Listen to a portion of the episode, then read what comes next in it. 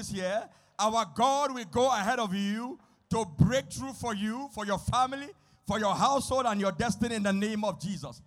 Every hard place that is before you, He goes ahead of you this July to break it down in the name of Jesus. Nothing will be too hard for you this month. Nothing will be too hard for you the second half of this year.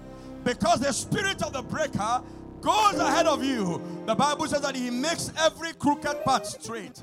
He brings down every mountain and He fills every valley. That is our portion, a business half of the year in the name of Jesus. If that is you, I'm declaring to lift up your voice and shout hallelujah. If you believe that Jesus is the spirit of the breaker, is the spirit of the breakthrough, he will break through for you, breakthrough for your household. Come on, TOG, lift up your voice and say amen. Now declare with me, say Jesus, you are the spirit of the breaker.